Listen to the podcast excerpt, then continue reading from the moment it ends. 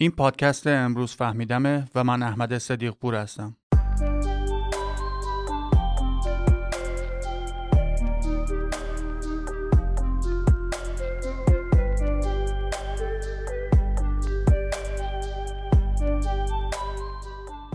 فکر کنم همه ما قبول داشته باشیم که اصلی ترین مشکلی که طی قرارهای آشنایی رمانتیک واسمون پیش میاد اینه که معمولاً آدما سعی میکنن بهترین ورژن خودشون رو سر قرار به نمایش بذارن و دلیلش هم قابل فهمه.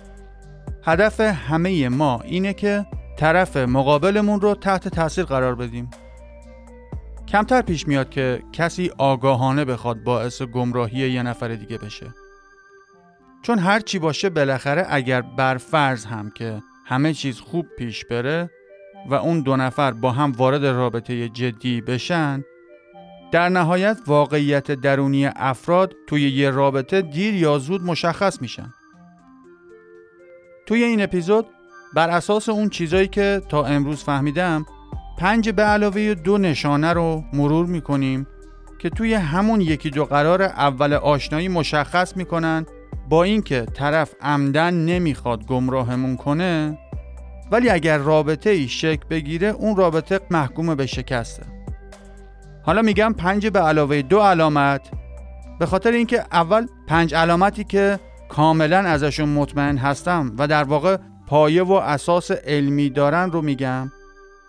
بعدش 2 علامتی رو میگم که فقط توی یه شرایطی ممکنه درست باشن. این نشانه ها شامل چیزایی میشن که ممکنه زیاد به چشم نیان و اگر همون اوایل و توی یکی دو قرار اول متوجهشون بشی میتونن جلوی دردسر و سردرد زیادی رو بگیرن. در ضمن اینا زن و مردم نداره و در مورد هر کسی صدق میکنه.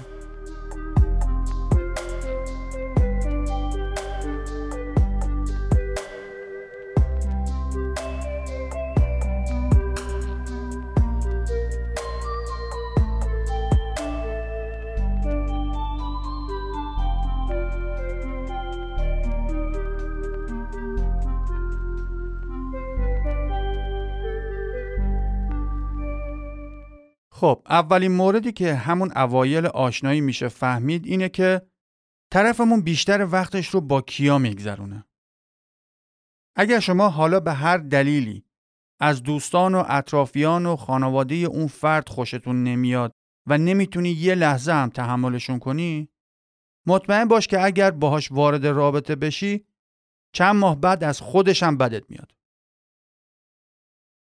ممکنه با خودت فکر کنی که نه، هر کسی شخصیت و اخلاق خودش رو داره و این درست نیست که ویژگی‌های یه نفر رو بر اساس دیگران قضاوت کرد.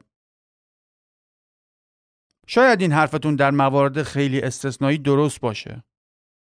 ولی همونطور که ممکنه بدونی، هر کسی ارزش‌ها و رفتارها و ویژگی‌های فردیش یه میانگینی از اون 5-6 نفریه که باهاشون دائما در ارتباطه.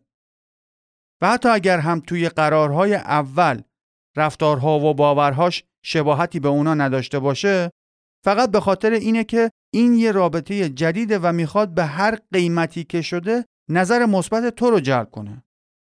ولی به محض اینکه یه مدت از رابطتون بگذره، تقریبا همیشه یا بیشتر موارد خواهید دید که رفته رفته اون ارزشها و رفتارهای اطرافیان و دوستاش رو بروز میده. اگر میخوای به خاطر یه احتمال خیلی کمی که ممکنه این خانم یا آقایی که شما داری باهاش آشنا میشی جزو استثناءات شانستو امتحان کنی، اون دیگه تصمیم خودته. ولی به نظر من که ارزش نداره بعد از سالها اعصاب خوردی و تلاش بیهوده تازه به این نتیجه برسی که قرار نیست یه نفر همه اطرافیانش رو برای تو کنار بذاره. پس چی شد؟ اگر همون اول از همه دوستان و اطرافیان یه نفر بدت میاد، به احتمال خیلی زیاد در آینده با خودش هم به مشکل برمیخوری.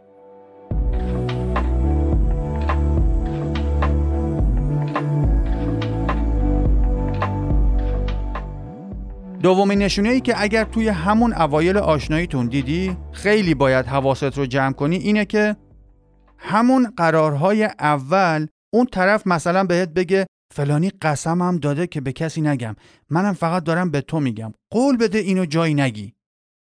و بعد زارت راز یه نفر دیگر رو بذاره کف دستت. اگه فکرش کنی این حتی ممکنه از یه نظر حس خوبی داشته باشه و نشون دهنده این باشه که طرف چقدر به تو اعتماد داره. این میتونه تأییدی باشه بر این که تو خیلی آدم قابل اعتمادی هستی که حالا یه نفر همینطوری توی یکی دو برخورد اول راز مردم رو واسه تو میگه. ولی خوب که دقت کنی میبینی که این در اصل نشون دهنده غیر قابل اعتماد بودن اون فرده. فکر کن طرف یه بابایی رو بیشتر و طولانی تر از تو میشناسه، ولی به همین سادگی و حالا به هر دلیلی داوطلبانه میاد راز یه آشنای قدیمی رو به تویی که تازه ملاقات کرده داره میگه. بیا با هم رو راست باشیم. اگر این رابطتون ادامه پیدا کنه، بعداً واسه این که بخواد یه نفر دیگر رو که تازه ملاقات کرده تحت تاثیر قرار بده، راز تو رو بهش میگه. دهن لقی ها هیچ وقت یه طرفه نیستن. کسی که پیش تویی که تازه همون ملاقات کردین دهن لقی میکنه، مطمئن باش واسه دیگران هم همینطوری مسائل خصوصی تو رو مثل بلبل چهچه میزنه.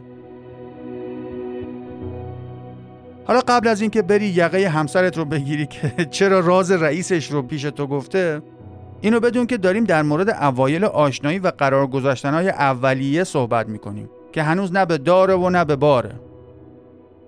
در ضمن به نظر من هر کسی میخواد با یه زن یا مردی درد و دل کنه، باید محض احتیاط فرض رو بر این بذاره که داره با همسر اون خانم یا آقا هم این مسائل رو در میون میذاره، چون بالاخره زن و مرد هیچی نباید قاعدتاً بینشون باشه.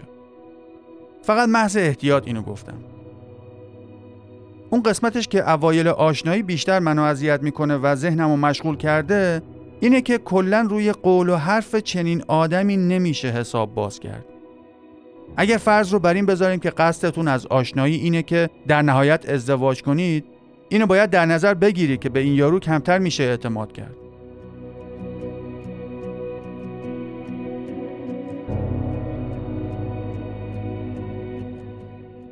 سومین نشونه‌ای که میتونی همون اوایل تشخیص بدی و خودتو از دردسرهای احتمالی آینده نجات بدی، اینه که طرف مقابلتون تقریباً هیچ رابطه طولانی و پایداری با کسی نداشته. مثلا با خانواده‌اش قطع رابطه کرده، دوست صمیمی نداره، شغل و همکار ثابتی نداره، روابط گذشته‌اش هم همه سطحی و زودگذر بودن. البته اینجا هم ممکنه ما وسوسه بشیم که برای همچین آدمی نقش نجات دهنده رو بازی کنیم و یا حتی از روی خودخواهی بخوایم به خودمون یا دیگران ثابت کنیم که مثلا فلانی که با هیچ بشری کنار نمی اومده و رابطه طولانی با هیچ کس نداشته رو من رام کردم و به خاطر من عوض شده و فقط به من وابسته است. اگر هنوز تا الان نمیدونستی که این یه توهمه، خب الان بدون دیگه. خیلی از ماها ممکنه یه نیاز درونی داشته باشیم که با آدمایی که توی تمام روابط گذشتهشون شکست خوردن کمک کنیم.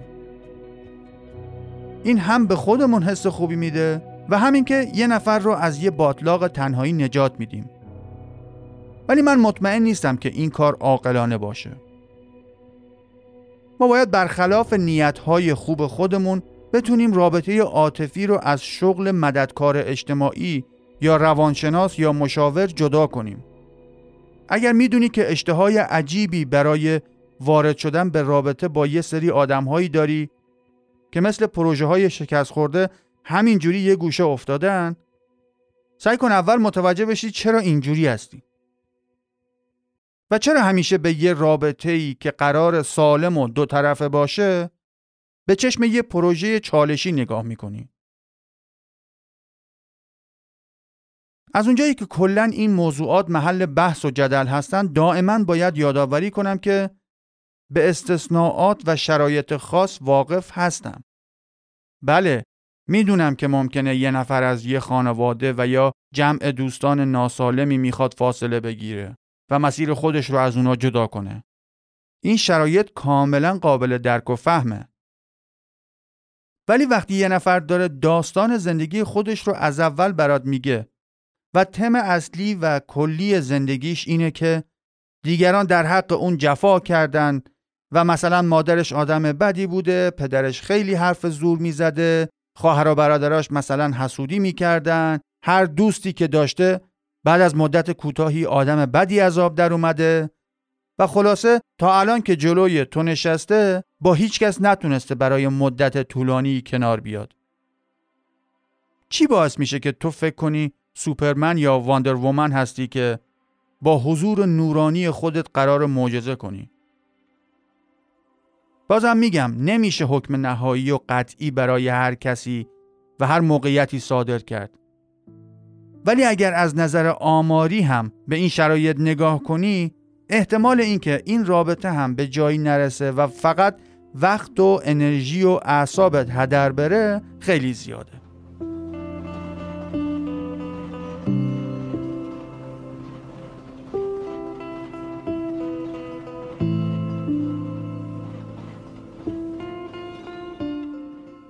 چهارمین علامت هم خیلی به قبلی ربط داره و شاید یه جورایی مکمل سومی باشه و اون اینه که وقتی اون خانم یا آقایی که باهاش رفتی سر قرار داره در مورد روابط قبلی خودش صحبت میکنه، حالا ازدواج قبلی باشه یا دوستی‌های قبلی، وقتی متوجه بشی که طرف داره تمام تقصیر شکست اون رابطه ها رو به گردن اکس هاش میندازه و خودش رو مطلقاً قربانی میدونه، این هم نشونه محکمیه که قرار نیست این رابطه هم به جایی برسه.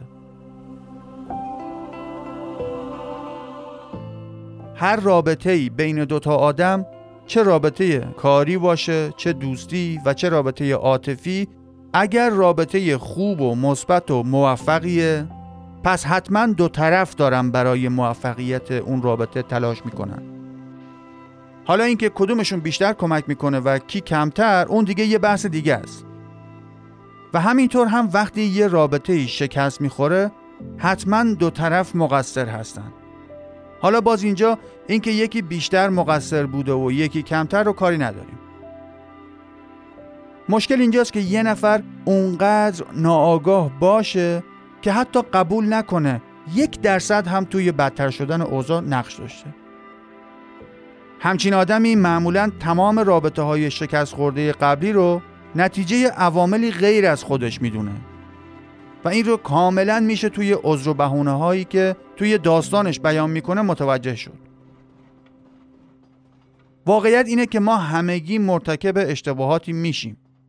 در مورد یه رابطه شکست خورده قبلی هم دیگه حداقل تقصیری که میتونیم به عهده بگیریم اینه که مثلا ما توی انتخاب اون پارتنر قبلی اشتباه کردیم، یا مثلا اشتباه من این بود که بیشتر از حدی که لازم بود به اون رابطه ادامه دادم، یا حتی ممکنه اونقدر دانا و آگاه نبودم که اون رابطه یه رابطه بد و ناسالم بوده.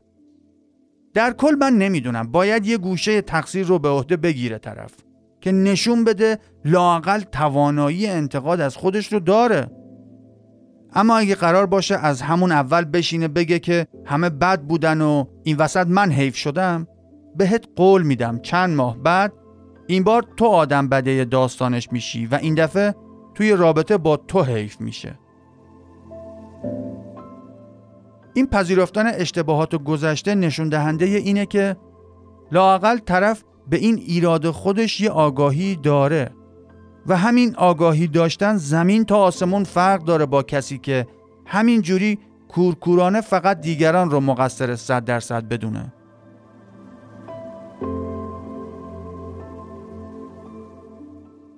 کسی که راجب رابطه قبلی خودش مثلا میگه من فلان ایراد رو داشتم و اون ایراد من در کنار فلان ایراد اون پارتنر قبلی باعث شد که رابطمون خراب بشه، ولی الان تصمیم دارم مثلا این تغییرات رو در خودم ایجاد کنم، یا حتی اگر برنامه مشخصی برای اصلاح هم نداشته باشه، حداقل همین که خودآگاهی ایشون در حدی هست که توانایی پذیرفتنش رو داره، خیلی بیشتر میشه امیدوار بود که اون اشتباهات قبلی رو تکرار نکنه.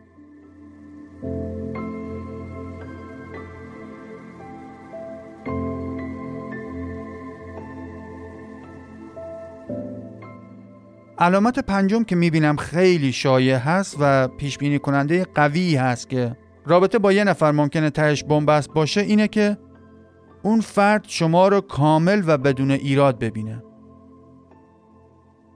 تو خودت هم ممکنه قبلا دچار این اشتباه رایج شده باشی، مخصوصا وقتی مدت‌ها روی یه نفر کراش داشته باشی و دائما اون طرف رو توی ذهن خودت یه انسان بی‌نقص تصور کردی، ولی بعد که وارد رابطه با اون فرد محبوبت شدی یواش یواش با واقعیت روبرو شدی که اون هم مثل همه آدمای دیگه مجموعه ای از خوبی‌ها و بدی‌هاست و حتی شاید خوبی‌هاش کمتر از بدی‌هاش بودن، ولی تو بی خودی انتظارات خودتو بالا بردی. حالا اگر یه نفر دیگه بسیار اندرکف خوبی‌های ظاهری و باطنی شما بوده و تازه الان دارین با هم قرار آشنایی میذارین چی؟ اول باید قبول کنیم که خدایی حال میده یه نفر ما رو در حد پرستش قبول داشته باشه. ولی واقعیت اینه که اون بنده خدا فقط یه ایده قشنگ و بی‌عیب و نقصی از شما توی ذهن خودش پرورونده و دیر یا زود متوجه بشه که تو هم مثل همه آدما نقص‌ها و ایرادات خودت رو داری.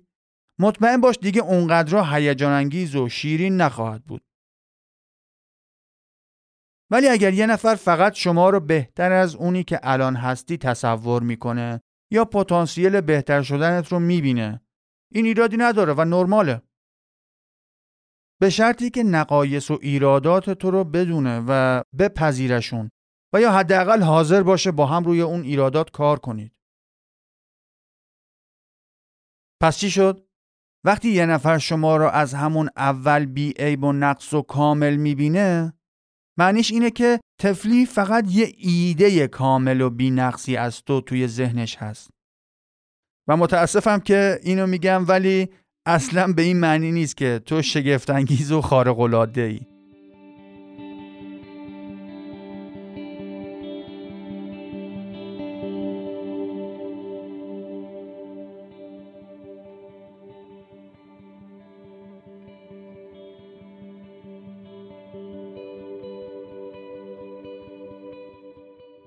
خب، 5 نشونه اصلی که همون قرارهای اول میتونیم متوجه بشیم که اگر رابطه ادامه پیدا کنه دردسر زیادی در پیش رو خواهیم داشت رو مرور کردیم.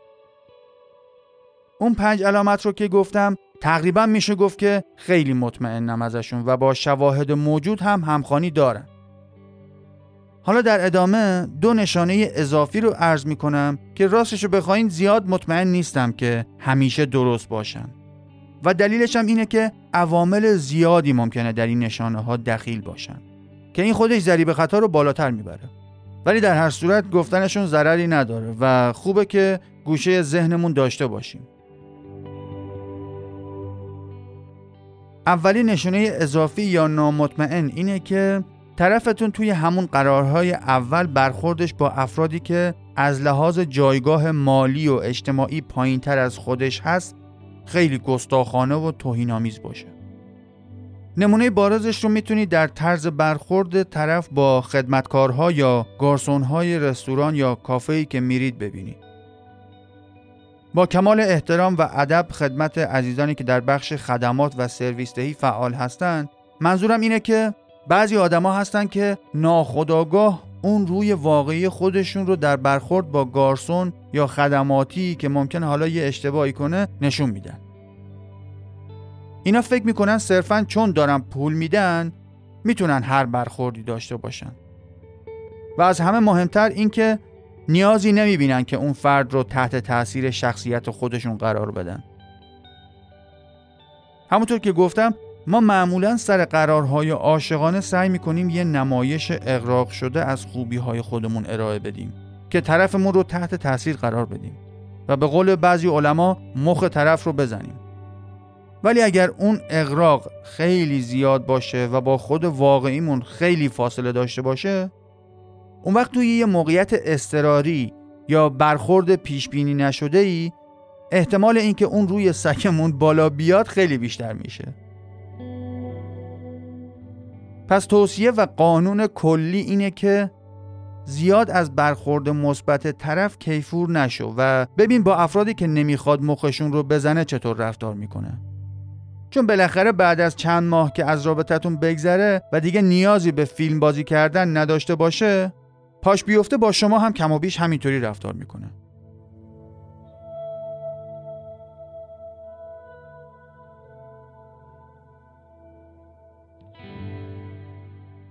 دومین نشانه احتمالی برای اینکه ممکنه این قرارهای اولیه آخر و عاقبت شیرینی نداشته باشن اینه که طرفتون خیلی توی شبکه‌های اجتماعی حضور تصویری پررنگی داشته باشه.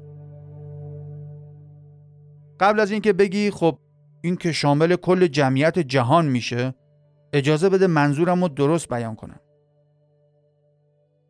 فکر کنم منظورم اینه که اگر کسی مثلا حالا توی اینستاگرام تمام سعی و تلاشش رو میکنه که با سرعت 1000 پست در ثانیه مثلا نشون بده که اهل طبیعتگردیه و ماجراجوترین انسان معاصره، به نظر من اگر واقعا همچین آدمی هست و همیشه مثلا در حال کشتی گرفتن با شیرهای آفریقاییه، طبیعتا نباید وقت اینو داشته باشه که اینقدر توی شبکه‌های اجتماعی فعال باشه و هر روز 10 پست رنگارنگ شیر کنه. به نظر من اونایی که واقعا اهل یه کاری هستن اکثر وقتشون صرف انجام اون کار و حرفه و علاقهشون میشه. حالا ممکنه این ورانور هم چند تا پست با دیگران به اشتراک بذارن که ای ملت این منم که مشغول این کار هستم. دیگه اینکه صبح تا شب هر جا بری ببینی طرف در حال نمایش شکوه و عظمت خودشه، احتمال داره وقتی بیشتر باهاش آشنا بشی اصلا کلن یه چیز دیگه ای ببینی. حالا لزومن قرار نیست چیز بدی ببینی یا اینکه هر کسی که زیادی توی شبکه‌های اجتماعی شوآف میکنه آدم بدیه. فقط اینکه حالا احتمالش زیاده که این بنده خدا فقط داره سعی خودش رو میکنه که تصویر و وجهه خودش رو اونجا بسازه و در واقعیت زیاد توی زندگی واقعیش خبری نباشه.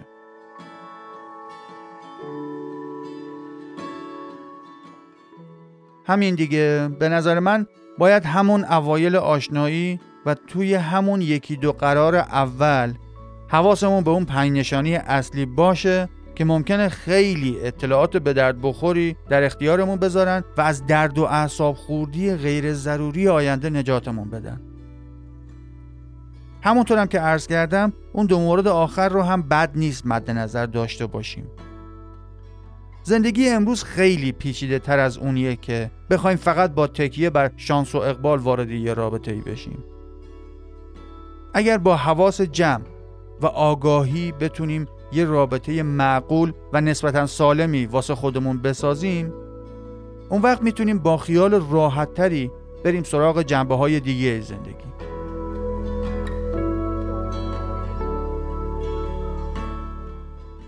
نظر شما چیه؟ خودت تا حالا با یکی از این موارد برخورد و تجربه‌ای داشتی؟ به نظرت این نشونه‌ها بیانگر کدوم یکی از ایرادات عمیق شناختی و شخصیت ما هستند؟ خوشحال میشم اگر نظرتون رو بیان کنید. کدوم یکی از این نشانه‌ها اشتباهه و باعث سوء تفاهم بیشتری میشه؟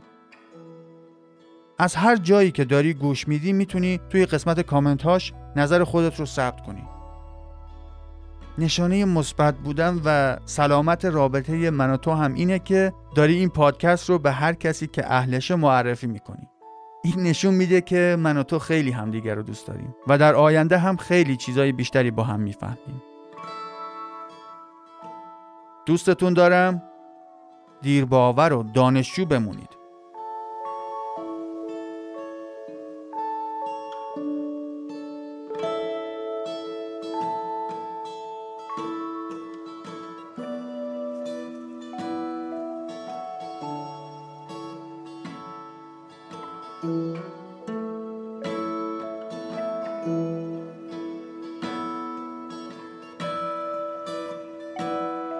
لذت صمیمیت پاداش تعهد. جاشوا هریس. سپاس که همراهی کردی.